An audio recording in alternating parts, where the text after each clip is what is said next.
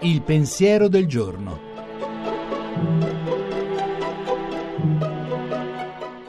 In studio Gianni Valente, redattore dell'agenzia Fides.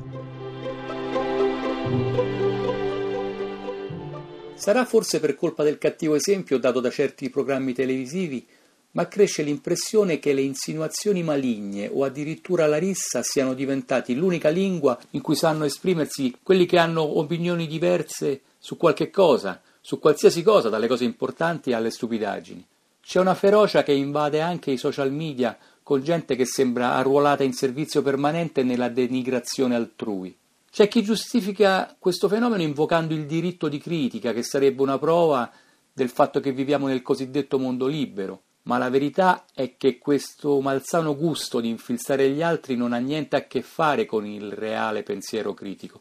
L'autentico spirito critico quello che fa bene ai singoli e alle convivenze civili non parte dall'ostilità preconcetta nei confronti delle cose o degli altri, e in ogni cosa in cui si imbatte coglie certo i limiti e le eventuali strutture, ma tende anche sempre a valorizzare quanto c'è di buono, anche quando il buono è poca roba. È questo l'atteggiamento che insegna anche San Paolo nelle sue lettere, quando invita a vagliare e a soppesare criticamente ogni cosa per trattenere e conservare ciò che è buono, per trattenere e conservare qualsiasi riflesso di bellezza e di bene si riesca a trovare anche dove non sembrava possibile. La trasmissione si può riascoltare e scaricare in podcast dal sito pensierodelgiorno.rai.it.